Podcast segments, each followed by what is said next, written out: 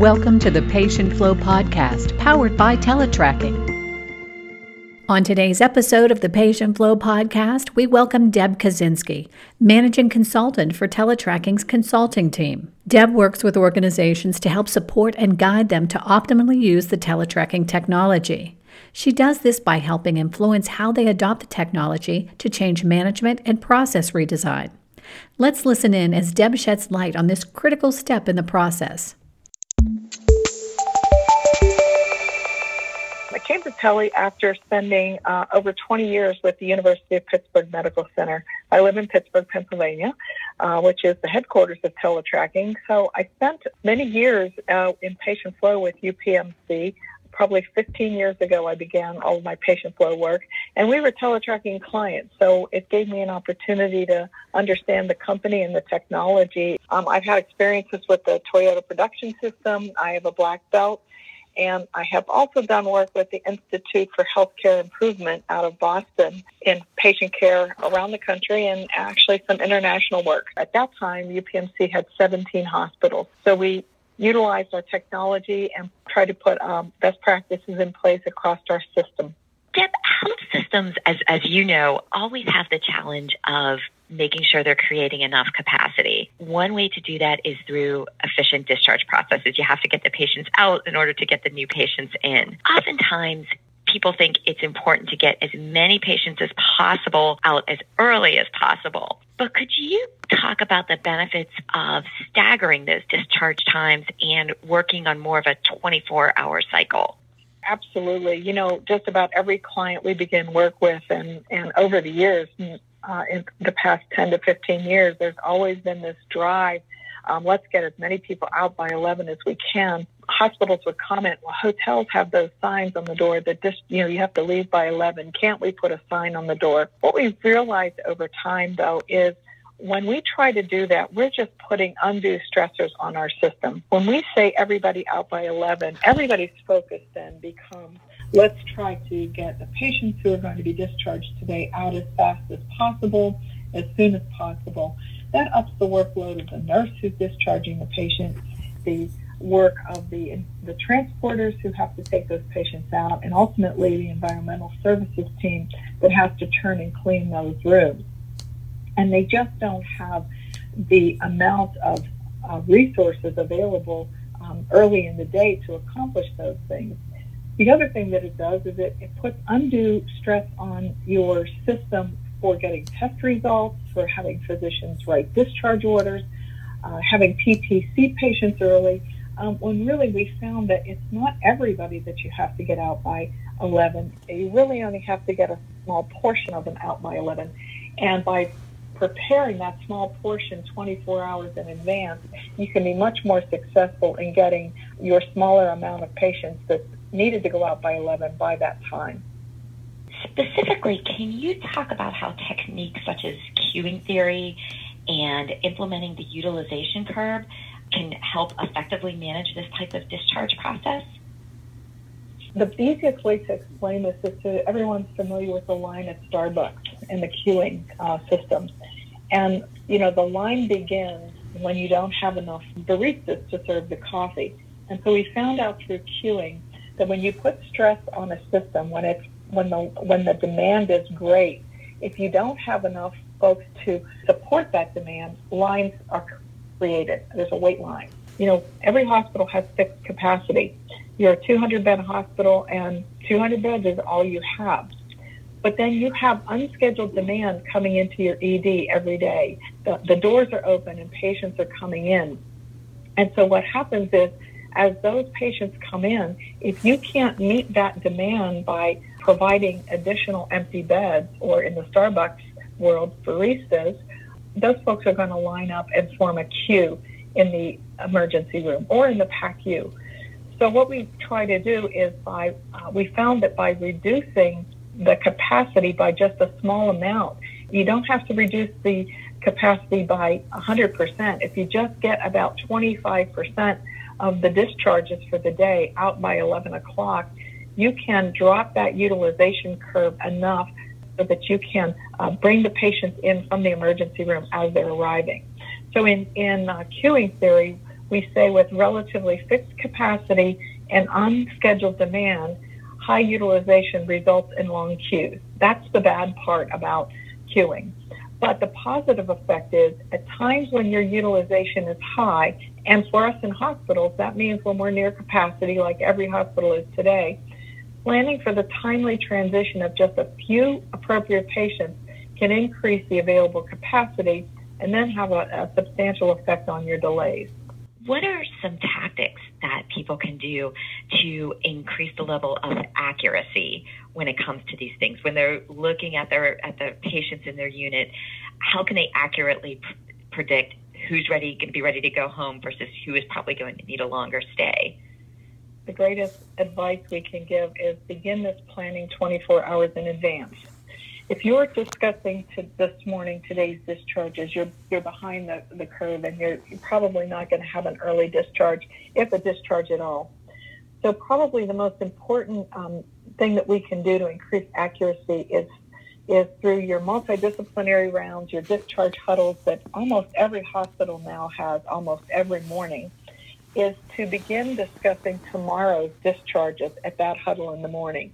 You can finalize today's discharges, but you really want to be concentrating on who do we think will go home tomorrow? Who's going to be medically stable by tomorrow? Who do we think we can have all the discharge arrangements made by, by tomorrow?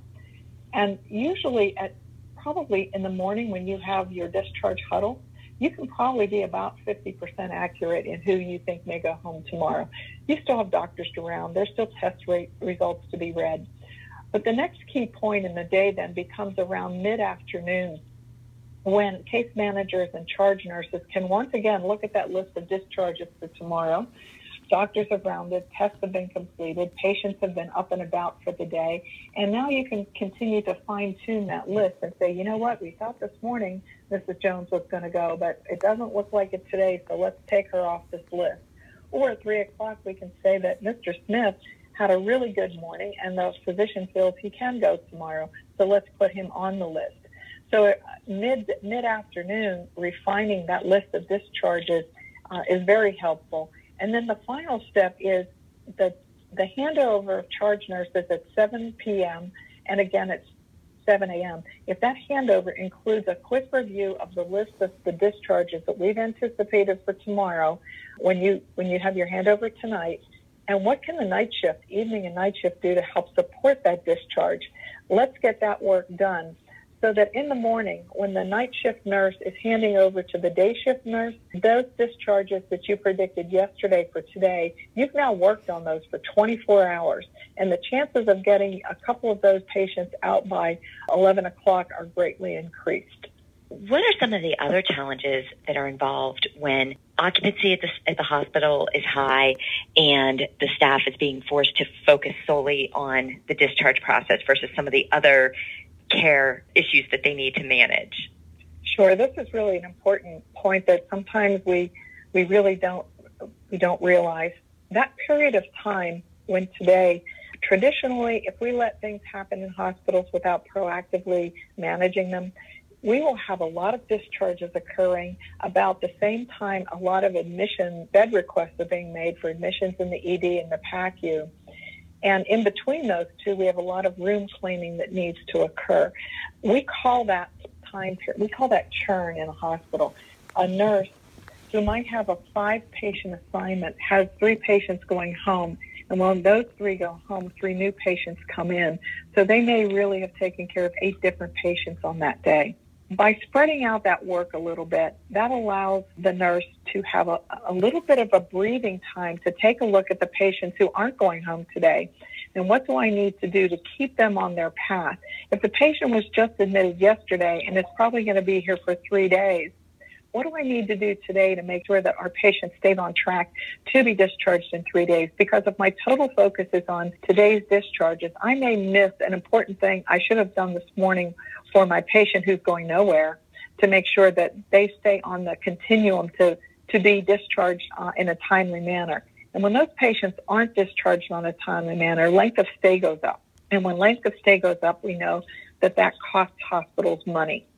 And the other issue is the longer a patient stays in a hospital, unfortunately, the greater chance there is of something bad happening to them beyond the point where they need our care. They can get an infection, they can fall. Uh, there's a few untoward things that can happen when they're there longer than they should be. So the challenges of sliding some of those discharges to early, but not all of those discharges to early, makes you understand that I have time to look at my patients who are going nowhere today and keeping them on track to have a safe discharge in, the, in their expected length of stay. That's so important to the financial well-being of the hospital and the physical well-being of the patients. What would you say the key best practice is that health systems should follow when it comes to discharge? I think the key best practice we talked about in pieces throughout this whole discussion is that, that discharge is a 24 hour cycle. The discharge process is not something that the daylight nurse or the day or the care manager takes care of on daylight shift. It's a 24 hour process. And that 24 hour process really is comprised of probably four key events.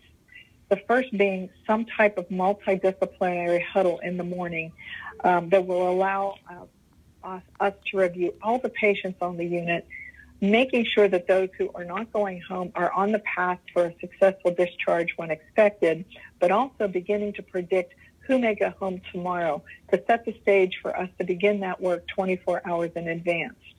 The next key tactic then is that mid to late afternoon discussion just between a case manager and a charge nurse. It doesn't have to be a huddle. We call it running the board. And it's really a list of all of the little d's, the lowercase d's that have been entered into teletracking for potential discharge tomorrow. And are we still on track with those? Do we need to take some off? Should we add some? This next step improves your accuracy. And then the handovers between charge nurses at 7p at night when the daylight charge nurse is handing over to the evening charge nurse making sure, again, we're reviewing that list of potential discharges for tomorrow and what can evening and nights do to contribute to that discharge process. And then by morning, when the, when the night nurse is handing over to the daylight nurse, we're really handing that daylight charge nurse a list of who we feel are pretty strong candidates for discharge today. And we've identified one or two of those patients. That's all we need is one or two patients to go by 11 to successfully drop that wait line in the ED. So here are one or two patients we focused on for this morning's discharge by 11, and this is the last thing you need to do for those. So those four items, the multidisciplinary rounding in the morning, the mid-afternoon huddle between a case manager and a charge nurse and the handover of charge nurses at 7P and 7A, probably the key to having a successful 24-hour cycle for discharge. I'm happy to be supporting this initiative to ensure that no patient ever waits for the care they need. Thank you for listening to the Patient Flow podcast powered by Teletracking. We take pride in bringing you insightful conversations with the leading experts in patient flow, as well as tips on industry best practices to help ensure patients get the right care in the right place at the right time.